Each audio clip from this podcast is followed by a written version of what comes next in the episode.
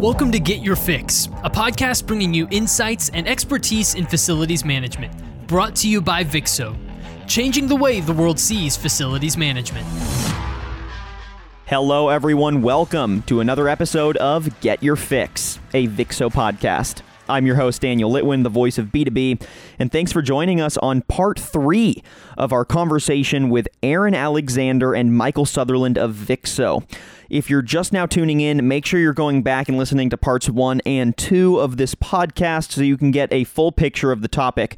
We've been chatting with Aaron Alexander, VP of Client Relations, and Michael Sutherland, VP of Solutions Architecture, both employees of Vixxo, to better understand the facility management challenges of today's grocery industry. And more specifically, what are the best practices that grocery industry facility managers should be taking to heart, and how should they implement those in practice?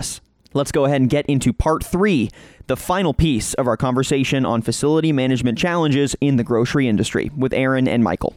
All right, I want to present one more common challenge that has been uh, on definitely my radar for a while now, has been on grocers' radar for a while uh, pre COVID, but uh, you've sort of mentioned it. I don't know. I think strategy around it is continuing to evolve, but really what I'm talking about here is the creation of an intentional customer experience while at the same time looking to cut costs and balancing those two things at the same time.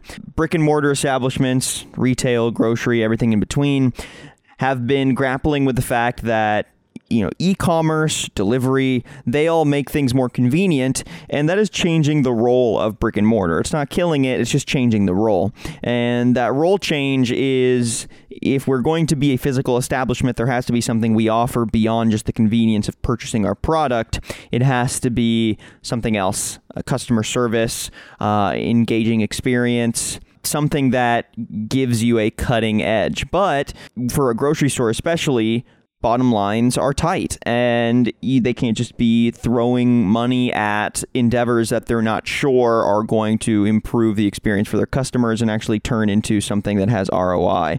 So, how are you seeing grocers balance this in today's economy? This idea of reimagining the customer experience in brick and mortar but also trying to stay afloat and continue to cut costs? And is the idea of reimagining the customer experience even something that should be linked to cutting costs? Does everything have to have an ROI for it to be worth it? What are your thoughts? I think the common words that always come to my head is um, when we talk about it, what we did is not going to work anymore, what we've always done, right? And our strategy that we thought we would have in the next three, six, nine years um, even the next 12, 18 months is no longer there. So I think I can tell you from our current clients and the discussions we've had is it was a pause and reflect and then rebuild. So we've even done this internally at Vixxo, right? We've had to re relook at our whole fleet and and and do things differently. When you talk about something different, it's kind of a step and follow with the groceries of what I've seen. And a lot of it goes back to which I touched on before is quality of product or the product that the consumer wants. So I think a lot of focus has been put into these stores is not only, you know, everyone has the grocery pickup now. That was the big thing. Um, even the grocery stores that didn't have it before this happened, it was so amazing to see how quickly they got on board to do it and how much investment they actually put in to make it happen.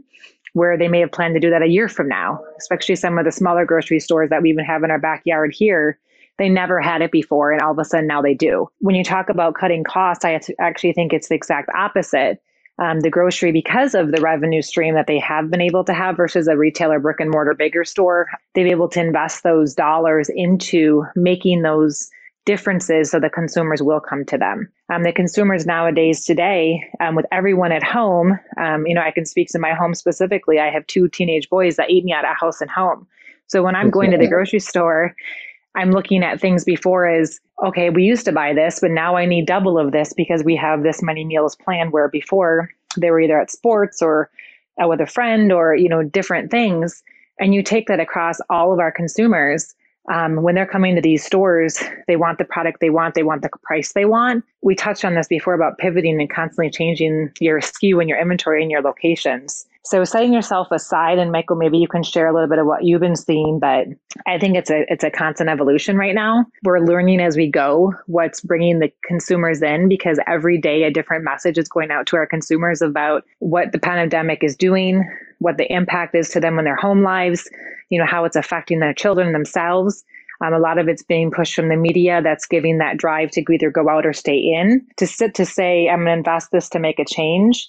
I don't think our grocery stores, you know, they're they're doing a change almost weekly sometimes as they're in their discussions about what they're doing. They're coming to us and saying, "What do you think about this?" or "What if we add?" you know, this inside our entrances, or can we shut down our sliding doors on this side and make custom signs that they only come in this way? So we have you know, signs on the floor, you know, should we add more of those? Or, you know, what about our lighting? Should we make it brighter in here? Should we make it less?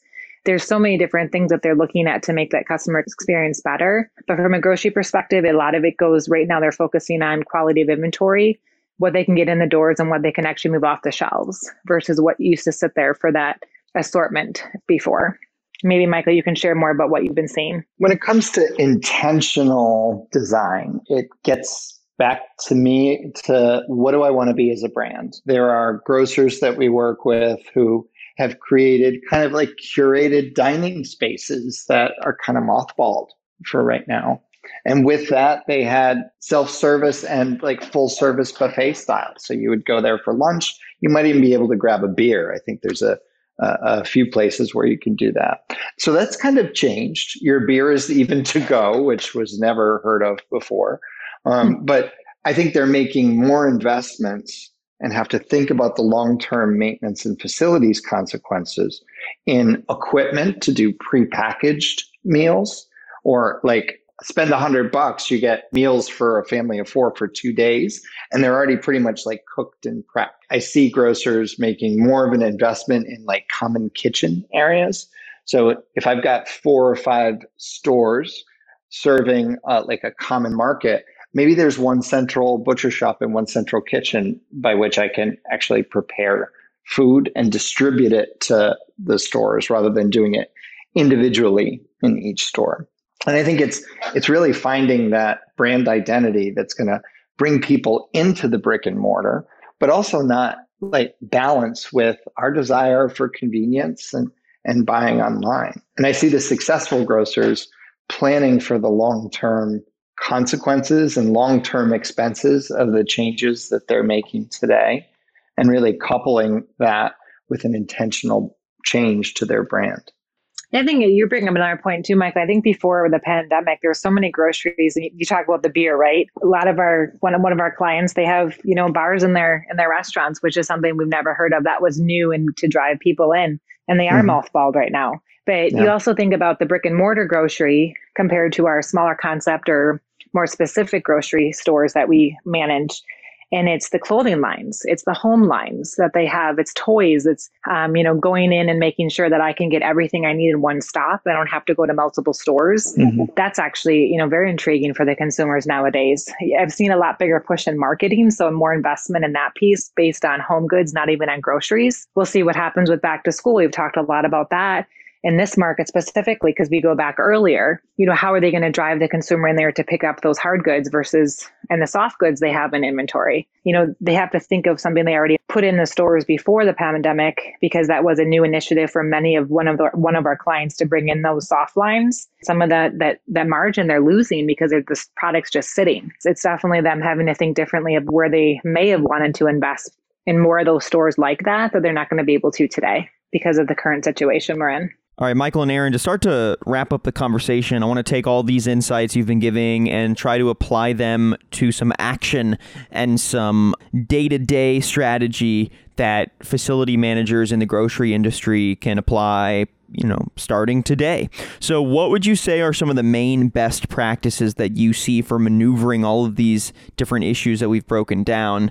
And how would you strategically implement said best practices? I guess there are a few different things that I would encourage our facilities managers to do is talk to one another and really talk to experts, not just like Vixxo, but talk to different agencies that have kind of done it before. So if you've never had an auto wrapper, learn about what it's going to take to maintain that auto wrapper. Do what you can to parse out the new job activities that you're having to do, again, like focusing on customer experience, parse them out to key partners to be able to support you and not wake you up at 2 a.m. every night. Wake up Aaron instead, for example. Sorry, Aaron. but That's all right. yeah, uh, work with your partners to help field the tactical day to day stuff so that you can focus on the the customer experience would be some of the advice that I'd give to facility managers. What do you think, Aaron? Yeah, so I would say I look in more from the operations and inner, you know, the innards of the the company. So what I would say to facilities managers is sometimes we get very siloed into our own group. And I think now is a better time than ever to have collaboration within your organization. Um, you know, a lot of times that facilities team doesn't always link with sustainability. They don't always link with the buying teams or the product development teams. And I think there's so many decisions that those teams make that affect the back end of spend that you can now is a perfect time because it's constantly changing environment in these stores to be able to before you make a decision to move something or build something or or change something that team may or may not already be working on it or decisions they're making uh, when they do investments into the stores they don't know what the end result is and what it's costing the facilities end um, so I think with the collaboration between those teams that may not always happen in the organizations before, we've had some really great wins just in the recent past couple weeks about how they tie themselves together. And you have more of a cross-functional team versus I'm facilities and I'm cleaning up what you may you know or fixing what may you may have put in that may not have worked the best for my operational team in the stores so I think um, communication um, and going above and beyond in your organization is one of the best things you can do to help the total organization today you know, if folks want to find out more strategically what some of these steps look like, they can also reach out to the Vixxo team and they can support you during this uh, this crazy time. So, last main question for you to end on a future focused note. As we look to other major changes being tested through the grocery space, such as cashierless stores, app payment, experiential advertising, on demand grocery pickup and delivery, et cetera, et cetera. How do you see these new technologies and new consumer convenience strategies creating new challenges for grocery facility professionals? And what are some proactive measures that you think they can take to start to prepare for these changes or perhaps avoid them entirely if they don't think they fit with their vision. When they put those investments in for those self-serves, it was to reduce cost. When we come in the current current situation we're in, it's actually increased their cost to serve, meaning they've actually had to man those stations they've actually had to increase um, in the parking lot. They've increased the the spend to have more spots where people pick up their groceries. So there was a rapid response to add more signing, add more parking lot striping, changing those things. So I think as they move forward, depending on where the pandemic, you know, lies and what it was going to tell us we need to do, I think they're going to continue to see an increase in that that management piece because where they thought they were going to gain a savings before, they're not going to get there for quite some time. So I think from a strategy perspective and facilities, um, you know, there's going to be more work to those areas